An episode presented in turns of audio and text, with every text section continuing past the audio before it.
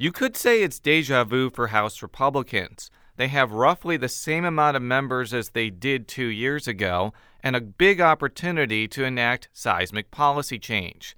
Leading the charge is Elijah Haahr, who is taking over as Speaker of the Missouri House. Haahr joins us on another edition of Politically Speaking to preview the 2019 session, so let's hit the music. This is Politically Speaking, the longest running episodic podcast about Missouri politics. It's a little complicated in Bolivar because there is a Parsons family there. But we also knew that it was important to make sure that, that we got to where we needed to go. You know, if you walk in a room and you're getting ready to make a decision and everybody in the room looks like you, you need to stop. And right now, what happens in the United States Senate is as critical as anywhere else in the country. I really want the state to succeed. Well, we want everybody to uh, know that we're all working together. I just worked hard to try to build my name where I didn't have the money. And welcome to Politically Speaking. I'm your host, Jason Rosenbaum, a reporter with St. Louis Public Radio. We are coming taped, or live, I don't know, from the Speaker of the House's office. And because we're in this office, naturally, our special guest today is. Elijah Haahr, Speaker of the House. Yeah, it was not going to be like the Senate President pro tem. Otherwise, I think there'd be a constitutional crisis or something like that. um, thank you for, for, for doing this. I think this is the first time we've ever done one of these shows face to face. You've always had to do remote ones. Right. I did a remote one, I think, three years ago, and I was in a upstairs room in the in, in one of the Senate offices. Yes, and then you did one from KSMU studios right after That's you right. were elected. Speaker. That's right. And uh, I like doing those shows, but I also like doing the face-to-face shows because it's it's easier to know when somebody is finishing their sentence. So, you were elected as the Speaker of the House officially yesterday. This was not a surprise. You had a leadership election in 2017 to kind of avoid the divisive leadership fights that usually come. Um, what were uh, for people that didn't hear your speech? What were the main themes, and what are some of what are some of the things you really wanted to uh, push forward as this ceremonial but important moment in, in your career came forward? Well, w- I avoided getting into very specific policy ideas or anything like that because what I really want to do is talk more in a general sense about um, what makes our state unique and great and what makes our legislature unique and great um, and, and then what opportunities are afforded to Missourians. Um, so we talked a lot about why our state uh, it, we have the fourth largest legislature in the country. People know their representatives in our state. They know them very, very well. Um, and because of that, we are truly the people's voice on the floor. Um, and that was a, I, I think it's, it, it, we have a unique body in that regard, in that we are so close to the voters that, that we get to, you know, you see them at church, you see them at the grocery store, you see them at the restaurant. Um, you, you don't get to escape anywhere. Um, and, and so, whatever we do up here on a daily basis, we know number one, we will see our constituents on the weekend. Number two, because of term limits, we go home when we're done here. And then number three, because of having two year terms, we'll face the voters very quickly. And so, we're very accountable to the citizens of Missouri. And that's, that, that's a very unique position for our body to be in. I, I know this might seem like a, an, an odd question, but you know, Republicans hold commanding supermajorities in the House and Senate. They could pretty much pass anything they want without a single Democratic vote. But I know your predecessor, former House Speaker Todd Richardson, made it a point to try to involve Democrats in the legislative process and allow them to contribute to some pretty major pieces of legislation. Uh, what's going to be your philosophy when it comes to the minority party? Because when when the numbers were closer, especially in the mid 2000s, it was very partisan, and often Democrats had almost no opportunity to contribute. As I think that the Republican majority has expanded, there's been a little bit of a, a more more uh, effort among Republicans to allow Democrats to participate. So I'd be interested in your philosophy on that. Well, a lot of it depends on the issue. Um, you know, one of the things I talked about in the speech yesterday uh, was sentencing reform, criminal justice reform. Obviously, that is an issue that, particularly, it's kind of a new wave Republican issue. We see a lot of that on the federal level, um, and, and I think you'll see it here on the state level. But that's an issue that a lot of Democrats are pretty passionate about, particularly um, th- those from within the Black Caucus. And I think involving them in those discussions early on makes the makes the legislation stronger, and you just naturally build allies on on on both sides of the aisle. That later on, when you get into more partisan fights, maybe it takes the tinge off off some of the the, the nature of, of what you're doing. So I want to talk about the criminal justice overhaul aspect of your speech. I know that there's not a lot of specifics yet. You probably have to go through the legislative process on, on something as important as sentencing and and just changing the criminal justice system. You, you don't want to go through this willy nilly. But what are you kind of thinking on that topic that you want to pursue? I think you mentioned sentencing overhaul. So last year, last year, Representative Cody Smith had had a reform bill, and, and the House actually passed it unanimously, which is uh, almost unheard of um, for that happening on, on a piece of legislation. The Senate never took it up, but it's something that we want to go back to this year. Uh, I know Representative Dogan has some ideas. You look on the national level, uh, obviously the, the First Step program in the in, in Congress has been discussed a lot. And so I think there's just the philosophy on this issue is, is somewhat twofold. Um, on the front side, we have a, an incredibly expensive correction system. And on the back side, when you have nonviolent offenders in jail being paid for by Missouri taxpayers, who would like to be out of jail and working um, and are not a threat to society, we need to provide that path as quickly and as early as possible because you, you, you receive the benefit on two sides of that aisle. And, and then there's also a human benefit to those people. Um, we, don't, we don't need those people wasting away in a jail, not seeing their families, not seeing, uh, not being productive members of society. We need to give them that path back so that we can, we can build off that you know, just in the last couple of years, Texas has done a huge redist- or, uh, resentencing reforms, um, and they're starting to see the economic impact of that. Humanity aside, they're seeing a, a, a big dollar impact, um, and so I, I, think it's a good issue. I think it's a good issue for both Republicans and Democrats to work on. I think it's a good issue for the state. Now, the elephant in the room, kind of, is Missouri just legalized medical marijuana, and I'm sure that there are statutes on the books about marijuana possession or even distribu- distribution that could still land somebody in jail. And there's also the other elephant in the room that Illinois is probably going to legalize recreational marijuana in the next year or two. So it's kind of a two part question. Does uh, decriminalizing marijuana fall into that basket of sentencing, quote unquote, reform? And number two, could you see the legislature taking a serious look at legalizing recreational marijuana, especially if you want to get ahead of a potential ballot initiative that failed to happen with medical marijuana? So let's start with question number one first. Well, now the, the, the second question is the one I was going to start with first. Okay, because, so let's start well, with the second question. Because first. the question of what's the legislature going to do on, on legalizing recreational marijuana, I, I, am disinclined to think the legislature is going to do that. Um, and I say that I probably am a little bit more libertarian on this issue. Now, full disclosure, as a homeschooled kid, I've, I've never actually smoked marijuana in my life, never tried an edible. But I also know that, that uh, the, the, the current laws, in my mind, I'm, I'm fairly libertarian on that. When I chaired the Emerging Issues Committee, I think we were the first committee ever to pass a medicinal marijuana bill out. We actually passed it out, I think, 10 to 1, two years in a row. It died on the floor. So I'm probably a little bit more, more libertarian on this issue than a lot of my colleagues that said, I think there's a lot of concern among them about how far we go with, with legalizing recreational. They want to see how these other states do, what the impact of, of other states doing it is. Um, and so I think probably for the next two years, what we're going to focus on is the implementation of the current medicinal marijuana um, rules because I think there's a lot of questions about how that works um, and particularly what the impact will be. Are we going to have doctors writing scripts to just anybody who asks for them or is it going to be fairly limited? You know, we're, we're going to kind of have to see how that plays out over the next two years. And there's going to be obviously a lot of administrative rules that'll go around that. Uh, what about on the on the sentencing side? Do you think that that could be an area where where it, again, marijuana possession, maybe the penalties are relaxed, if not if not completely eliminated. I think that's certainly going to be part of the discussion. Yeah. Let's talk about another issue that uh, Governor Parson has brought up, and that's early childhood education, which is an issue that I mean Democrats kind of bring it up, but I'm sure Republicans care about this too because a lot of Republicans represent rural school districts that cannot afford free preschool to a lot of people. Um, when I was talking with the governor in December, he mentioned that Finding a state funding source for early childhood education was part of his workforce development agenda. I think that everyone agrees that it's a good idea, but the tricky part is figuring out the funding source because you can't really just put general revenue into something like this. Let's say let's say the state revenue went up by 6% this year. I know it's 2, but and you used like $200 million of that increase to go to early childhood education. Well, if the next year revenue goes down, you're leaving a lot of districts in the lurch. So it's going to have to be a different funding source.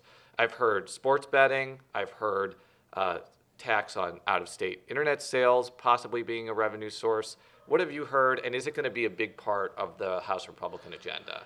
You know, uh, I everybody asks what our agenda was this year, and I always break it down into two buckets: there's the reform bucket and the revenue bucket. Now, the revenue bucket is the most interesting because, as you said, the CRE points out we're going to raise, we're going to have two percent more next year than we had this year. So, so we're going to have a little bit more that we can work with. But the Supreme Court has also given us two opportunities to generate additional revenue from the Wayfair decision, but then also from the, the sports gambling decision. I don't know yet where our caucus is going to go on either of those issues because there's a big debate on the Wayfair decision. Everybody believes in parity between brick and mortar and online purchase. Everybody. Where we're having issues is is the revenue. A lot of our conservative members think that we should give those, those dollars back to the citizens of the state, that we should not earmark them or spend them in a particular way. Um, and so that's a, that's an ongoing caucus decision that, that or a caucus question that I'm not sure where we're going to be on that. Um, as for the sports gaming, it, it's somewhat similar. The casinos and leagues have been at loggerheads on this issue, and, and the interesting thing is, both of them have postured for years that they don't want legalized sports betting. And, and so what I've told both the leagues and the casinos while they fight over their um, integrity fees is I said, you know, if, if you all cannot come to an agreement, we're not going to put this on the floor because both of you have publicly stated you don't want to pass a bill. Uh, candidly, I think both of them think that it'd be beneficial to pass a bill. They just need to be pushed in a direction that they can that they can figure out a path that, that they're both happy. Are, are you saying that casinos are, are wary about sports betting because less people will go to casinos and just bet from their home so essentially? There's some discussion about where the sports betting would occur, but also um, the the you know the leagues at least in some states have been have been asking about having an integrity fee. The casinos are are hesitant to provide that, and so they've basically been across the country going going to war in different states. And that's just not a war we're going to let play out on the House floor. So, um, transportation, the question that everybody gets asked year after year after year. Um, there was something that was put on the ballot with a gas tax increase that failed. I mean, this is more of an observation than a question before I ask the question. There's always this talk about what is the legislature going to do about transportation. And really, the legislature can put something up for a vote, most likely. But it's up to the people to decide whether they want to pay more gas tax or sales tax for this. Now, obviously, there are situations where you can raise the gas tax very small without voter approval. But I guess going into the question, has there been any discussions of coming up with a transportation proposal that will actually pass muster among Missouri voters? Because that seems to be the, the, the vexing challenge throughout this whole thing. Well, let's start with the obvious. Uh, the Missouri voters voted down a, sales tax four years ago. They voted down a gas tax last year. Uh, the Missouri voters have been very clear with the legislature that they don't want to pay more money, and, and we respect that. If we're going to do something in transportation, there, there's a couple options. One, um, we're going to have to reallocate the re- resources we currently have, and, and that means finding a place to cut. while we spend more there. Two, there, there's always the possibility, and, and maybe I'm too optimistic on this front, but I think in the U.S. House, the Democratic U.S. House, does not want to spend two years just not doing anything because they don't like President Trump. The one thing they agree on is infrastructure. And I think President Trump has signaled that he would like to spend money on it. I think the U.S. House would. I think there's a really decent possibility that next year the president and the U.S. House come together and they pass a, a federal infrastructure plan. Missouri would be right in the wheelhouse to get a lot of that money with 44 and 49 and 70 running through our states. So I think there's a real possibility of that happening. The third option is is again earmarking some of these new funds. So whether it be the Wayfair decision or sports betting, expansion of VLTs, um, FRA managed care. Like there, there's just a variety of different revenue generating packages out there there are at least a few people that have said, let's earmark that money for transportation. What's VLTs, by the way? Video lottery terminals. Oh, okay. Um, this is something that, that actually generates a significant amount of money in Illinois, and so there's there's some of them have wanted the opportunity to expand in Missouri. These would be small terminals that would go in gas stations. Oh, I've seen them. I'm from I'm from Illinois. I've, i see them in gas stations, but I, I, I, appreciate you spelling that acronym out. Well, it's it's something that I, I've not had an experience with but I know there's there's at least been somewhat of a discussion point about doing it, and, and at least the numbers in Illinois are fairly significant in the amount of uh, revenue it generates. So let's talk about the the the thornier issue, which is dealing with all these voter approved initiatives. Now, my my feeling from ta- from hearing your answers to this question, and also talking with Pro Tem Schatz is there's not a lot of appetite to revisit right to work, certainly on a statewide level. Obviously, there's kind of like middling discussions about doing it county by county, but it really strikes me as a paradigm shift in this discussion. In 2017, you would have asked any legislator here, is right to work happening? It wasn't a matter of if, it was a matter of when. Now, after the defeat of right to work at the polls, it seems Republicans are not as gung ho on pursuing that particular policy, probably because it failed so dramatically. So, what is going to be the House mindset on this issue? Because I could really see some some skittishness to kind of re-wake up the sleeping giant of labor and, and bring this back up. So I'd be interested in your take on that. Well, obviously, uh, I think Republicans are, are want, we, we listen to the voters, and the voters were very clear in, in that vote where they were on the issue of right to work. Now, I have my personal opinions. I think right to work is economically a big benefit to the state, but the, the citizens of Missouri spoke, and we're going to follow that. Um, and that was a very single syllable issue. That the, the, there was nothing on on in that particular bill other than right to work, and so uh, the, the voters weighed in. We respect the will of the voters. We move forward, and we do the best we can without that. Do you think that you mentioned in your press conference yesterday you may take a look at doing right to work county by county, but isn't that going to run into some pretty substantial obstacles in the Senate, uh, especially with the filibuster? In your in your opinion? Well, and, and here's the thing about that. I, I don't know of anyone that has actually pre filed any legislation to do a county by county uh, right to work discussion in the House. Um, if it, if they do file it, we'll refer it to committee and we'll let that issue be vetted. Um, but at that point, it, it, this is so early in the conversation. I just don't know of anybody that's even even wanting to, to walk down that path. Now, now, one of the other issues that passed overwhelmingly was a minimum wage increase, and I have heard pretty much radio silence from Republicans on that. It's not that Republicans were super enamored with it going up to $12 an hour by 2023. It's just that, I mean, even the opponents decided not to put up an oppositionary campaign. It passed by a huge margin. And it wasn't, as we said, a single subject thing that was pretty clear. Yes. So is that another issue where the legislature just may let that stand and just see how it plays out over the next few years? I'm, I, I think our caucus is disinclined to to, to go back and try to undo that in any way. Obviously, we, we're going to see, I think, an economic crunch um, from a lot of businesses that will decide they, they either stop hiring or, the, or they have to let some people go because they can't afford to, to, to pay whatever wages is. The interesting thing about minimum wage, it's not just the minimum wage. If, if you make $12 an hour now when the minimum wage is $8 an hour. You move the minimum wage from 8 to 12, well, that $12 an hour worker now, he wants 16. And, and so th- there is somewhat of a, a, a, replicating effect on those higher wage jobs. And so businesses are just going to, we're just going to have to see how that works. Uh, the city of Seattle was, was really on the front wave of this, um, moving theirs to $15 an hour. I, I think there's been some pretty strong economic backlash to that in the city of Seattle. A lot of businesses there have closed or moved outside the city limits. Um, and so we'll just have to see how that plays out in Missouri. Because by 2023, $12 an hour may be equal to $8 an hour. Or it may the market may have just caught up to that and it's not going to be a big economic crunch. I understand what you're saying. I've studied this issue, but the fact that it's so gradual could mean it's really not going to affect businesses. A lot just much. depends on, on what the inflation rate is like. So let's talk about the fun, the, the, the funnest amendment of all, and that's Amendment One. I want to start with the Sunshine Law part of it before we get to the redistricting part. Well, that, that, just by just by the, the, the way you explain yeah. it, that that's probably the best part about Amendment One is yeah. that it, it, truly was multiple different issues in, all rolled into one, and that yeah. is what makes it so hard to glean what the will of the voters was. Is which part were they most excited about, or which part were they least excited about, or did they think it was all good? Did they think parts of it were good? Mm-hmm. It's a really challenging thicket to, to work your way through. Even describing it, like you have to say it's a partial repeal of the redistricting part of, of Amendment 1, which we'll get to in right. a minute. So I, am going to make the same statement I made to Crystal Quade and Dave Schatz. I have no interest in sunshining your constituents' emails and posting their sensitive information publicly.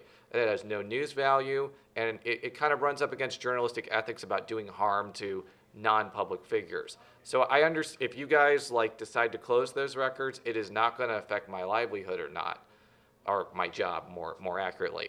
What I think a lot of journalists have some some tension and misgivings about is some of the bills that have been put forward close the legislative process. So, so a staffer sending a draft of a bill to a legislator, a legislator talking to a legislator about legislation I, I, I have, I mean, just fundamentally as a journalist, I have misgivings about that because I feel like that sort of stuff should be open, even if you're trying strategically to not necessarily expose your strategy to people. So I want to get a sense of what your thought process is because this is one area, even Clean Missouri proponents agree, the legislature can make changes to, and they're not necessarily opposed to making changes on the constituent piece, but I know that they're opposed on the legislative piece. It's a very delicate dance, and this is it's, it's a fine line to try to find what where that right spot is. But here's a good example of, of maybe a concern. One of the duties of the speaker is to appoint committee members and committee chairs. Uh, a lot of times, I, I, may want to discuss with my my chief of staff. Okay, I'm trying to decide between the, these two or three candidates for a particular chairmanship. Which one do you think is the best and why? Well, if the if the chief of staff tries to explain why one is best, they're also saying why the other one is not as good. If if that gets sunshine, obviously you're going to have then a caucus being like, well, well, why did you say I wasn't, you know, smart about this, or why did you say I wasn't talented enough for this? And it, it, it, it causes real problems. So you, it is very difficult to have those candid conversations about making decisions within the within our caucus, within the House, within the the processes we follow. Uh, but couldn't you have that conversation? I'm not tell, I'm not trying to give you a an end around the sunshine Sure. law, but couldn't you have those conversations verbally and not put those down in an email form? Like, and you could again though the, the the point of what's in email form versus what's verbal the question is what stuff is is it that we think are, are beneficial for the public to, to be able to access to and i think you're right you you and, and what this will force is a lot of in-person conversations. People are going to stop uh, making notes and they're just say, "Hey, pick up the phone and call me." And I think that's just a product of, of this type of thing. But there's some conversations that I think it's very hard to have those, knowing okay, everyone's going to see this when you're trying to make those those types of decisions. just to play devil's advocate, though, a lot of other executive agencies are under these rules where some of these discussions are open Absolutely. records. So right. why should the legislature have be any different, basically? And, and I'm not saying that we necessarily should. I'm just pointing out some of the, the ways we're transitioning from, from how the old law was to what the new law is. So let's talk about the redistricting part. And I want to make this clear. The legislature, neither the legislature nor the governor can wave a magic wand and make the redi- new state legislative redistricting system disappear. Anything that you put, either a complete repeal or a change, would have to go to the voters again, most likely in 2020. So I've asked you about this before. I know a lot of Republican legislators do not like the new redistricting system for various reasons. They see it as a Democratic plot to chip away at the supermajority. Um, but the thing that really hasn't become clear yet is like what you guys are going to do. Whether you're just going to revert back to the old system, whether you're going to make changes to the new system somehow. And because we haven't seen a bill yet, my assumption is those discussions are ongoing and you really don't have a plan yet. Is that fair to say, first of all? Well, I think first of all, I think I think you're right that you know the interesting thing about this is that um, if the redistricting portion of this uh, amendment was was was going to be embraced by the voters, I think it would have been put on the ballot as a single subject bill. It wasn't. Instead, what they did is they took a lot of the ethics reforms that you know former Speaker Richardson was pushing, and they put that into the bill. And I think that's one of the reasons it became such a popular bill. So the question then is, did, did the voters of the state approve of the redistricting portions in, the, in this um, amendment? I don't know prior to this amendment passing hard, hardly anyone that thought the old system was not working other than uh, the party that was consistently losing elections under it. Now, I, I, think you know it was a bipartisan process. People appointed from both sides of the aisle, and if they were not able to do it, it fell to the judges. It seemed like it was a very bipartisan or nonpartisan way to draw legislative lines. Again, the only problem with it was the Democrats kept losing, and so I, I, I think that you know there's a reason that they went to, to do it. So I don't know yet at this point what um, if, if, if a redistricting change was to be put on the ballot. I, I don't know what that would look like. Um, but obviously, our caucus wants to work across the aisle. The, the, the Black Caucus has a lot of the same concerns because you know people want to know that their communities and their neighborhoods are represented by a voice that reflects them.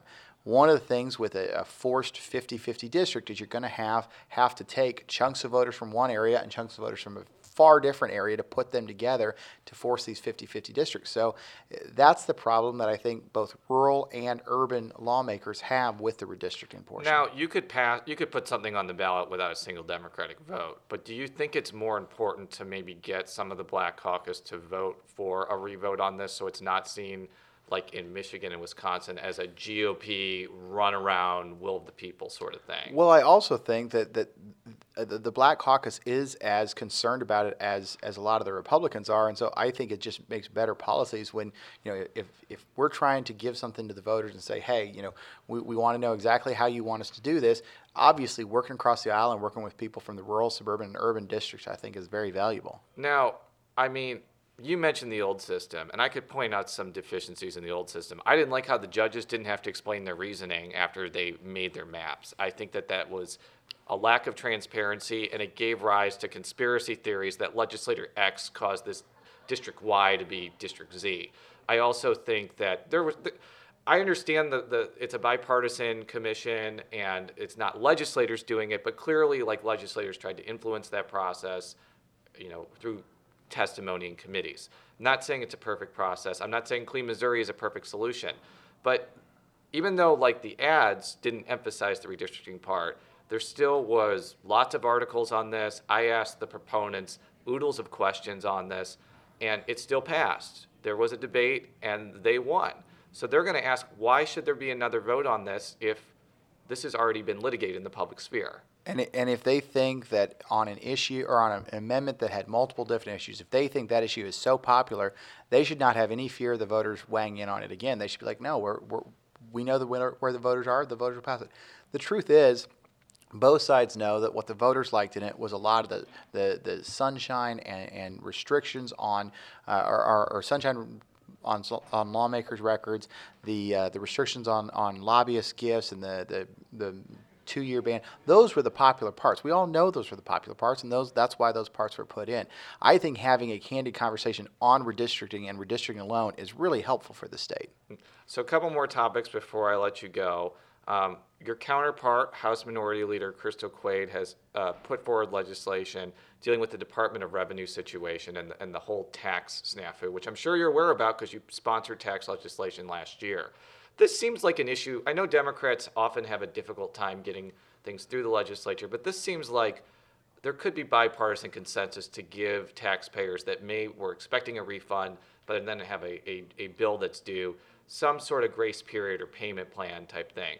Have you had any discussions with the governor's office or any other members of your caucus about dealing with that particular issue legislatively? I've not talked to the governor, um, nor have I talked to the minority leader about about her particular plan. Um, it's something obviously we're going to look at. Um, I, I want to see number one as as revenue gets or as we get closer to that that that uh, tax date. I want to see how how our revenues are tracking to see how the impact will be, and then two, what would be the financial impact of the state if we do delay those people paying their taxes? I, we that that would also need to be factored in. Um, another thing that comes to mind that the legislature could affect, but may not decide to affect, is there is going to likely be an initiative petition to merge the city of St. Louis with St. Louis County. Um, I know this is kind of a thorny issue among both caucuses because there are some Republicans that like this idea and some Democrats that like this idea. Um, but I think there are a lot of people in St. Louis and St. Louis County who are alarmed that this is going to be a statewide vote and not a vote of just the city and the county. And the one legislative response that I could potentially see is the legislature putting a corresponding constitutional amendment on the ballot that says this plan does not go into effect if the city and the county don't vote for it. So, number one, has your caucus had any discussions about this potential issue? And two, could you see a legislative response before 2020? No, and maybe. Maybe.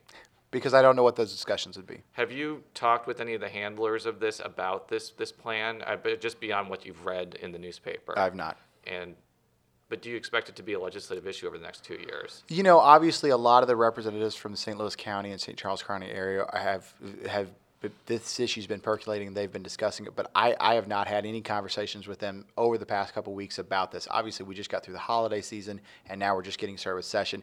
I presume over the next few weeks they'll come to me and say, Here, here's where we would like to be on it, but at this point we've not had any of those discussions. Low income housing tax credits, an issue that everyone loves to, to talk about with not a lot of action. The governor has said He's not going to restart the program unless the legislature passes a bill changing the program. And he obviously has the ability to do that because I think he has appointed a majority of people to the MHDC. Um, I know a lot of people support the low income housing tax credit. I've been to a lot of the of the housing developments that have benefited from it, and it's some of the best housing people will ever have. On the other hand, it's pretty clear that a lot of developers have made lots and lots of money off this program, um, and people want it to be more efficient. What's going to be your philosophy going through with this issue? Because there's pressure now that you have to get something done, or it's not going to be issued. So, what, what's going to happen this year with that? So, um, Representative David Gregory has been really getting into the weeds on those programs. He's looking at you know how we do it, what other states do, and I think he's probably going to be filing a bill um, to to at least a House version of the reform bill. I think Senator Hegeman has filed a Senate version of reform bill, and and we'll just have to see how that works through the process. You know, we're tasked with being good stewards of the taxpayers' money, um, and at the same time, we, we need to find ways to to to house those people. Um, and, and, so it, it's a it's a that's a delicate dance to have. And I think what we want to do is figure out, you know, if there are problems in the program, how do we fix and reform those problems, and what what's the finished product look like that we can put on the governor's desk that the House and the Senate can be proud of. And the Senator Schatz has said there's not going to be a lot of momentum in the Senate to like have a 280 million dollar cap to make up for the fact there hasn't been issued for a year. Is that the sense of your caucus that you're not going to issue double the tax credits? That, yeah, I, I, I don't think anybody's talking about that. So my final question for you: um, We're recording this on Thursday, January 10th. It's the one-year anniversary of the 2018 State of the State, which was also the anniversary of the revelation of the Eric Greitens scandal that kind of engulfed the state's political class for four or five months. I, I know people want to pretend that never happened and just think that it was kind of like a bad uh, nightmare, but it did happen. It affected the state and it affected the standing of the governorship. Most people I've talked to are relieved that Governor Parson is in office because now it's more of a talk about policy, differing ideas, less about overtly political things that kind of were the hallmark of the Greitens administration from 2017 to 2018. But on this anniversary, how do you think things have changed over the last year? Where do you think things haven't changed, and where do you think the state needs to go after what I think everyone would agree is not the brightest moment in the state's political history? Sure. Well, the interesting thing is that the difference between Governor Parson and Governor Greitens has less to do with scandal, but more uh, prior to the scandal, how Governor Greitens operated with the legislature. He had a very standoffish and combative approach with the legislature, and it made a lot of the work we did with him very, very difficult. Uh, Governor Parson has been a House member, he's been a Senate member, um, so he understands what we're thinking, um, and, and, he's been much more open about trying to work with us. And I think that's really valuable. Uh, you know, he's going to do his state of the state fairly early in session. He's going to release his budget with it. Things like that that Governor Greitens was not willing to do that that put us in, in a much more difficult position to deal with. And so I think more than anything, having that kind of open working relationship with the governor is very conducive to less combative, less fights, and, and really, hopefully, a, a much quieter veto session. Yeah, although I didn't wasn't wasn't the veto session during Greitens pretty quiet too? I mean, Nixon was the loudest veto session. Right, and you're always going to have one with with a with a part when you have a, a Democratic governor or Republican legislature. But I think those types of issues, you know, we don't have to worry if, if, if, if we're trying to, to push a particular issue or a particular topic about a governor coming out and blasting us on social media. And that just, it creates a much better working relationship in this building. Do you think things are better now, or do you think that there's still things that need to be done as far as the environment in, in Jefferson City? I know I, that's kind of a, a, a, kind of a vague term, but you know that was an issue during Todd Richardson's uh, reign about making the making the Capitol comfortable for women and for staff. Absolutely. Anything that you want to do on that front to push that forward? Well, first of all, Representative or Speaker Richardson did significant reforms in that area, and I think you, if you walked around the halls and talked to, especially freshman legislators, um, I think you'll find a lot of them that see the Capitol as a much more friendly face for that. There's more things that we're going to do. Uh, one of the changes in the House rules is we're you know, we're talking about taking smoking out of uh, individual offices. A lot of that is just modernizing the Capitol. Um, and, and, so I think we've, you know, Speaker Richardson did a great job on that. Uh, one of the one of the things he um, changed about our rules is that there's mandatory harassment training. Um, we're all, as legislators, going to take that mandatory harassment training on Monday. I think mine's scheduled for one o'clock, and you know those types of, of objective changes that can be seen every day lead to a lot of subjective uh, improvement in the culture here in the Capitol. Well, Mr. Speaker, thank you very much for this opportunity. I'll try to make it a, a, a annual occurrence. You'll probably see me back in your, this office next year. Um, for all of our stories, stlpublicradio.org. Follow me on Twitter at jrosenbaum.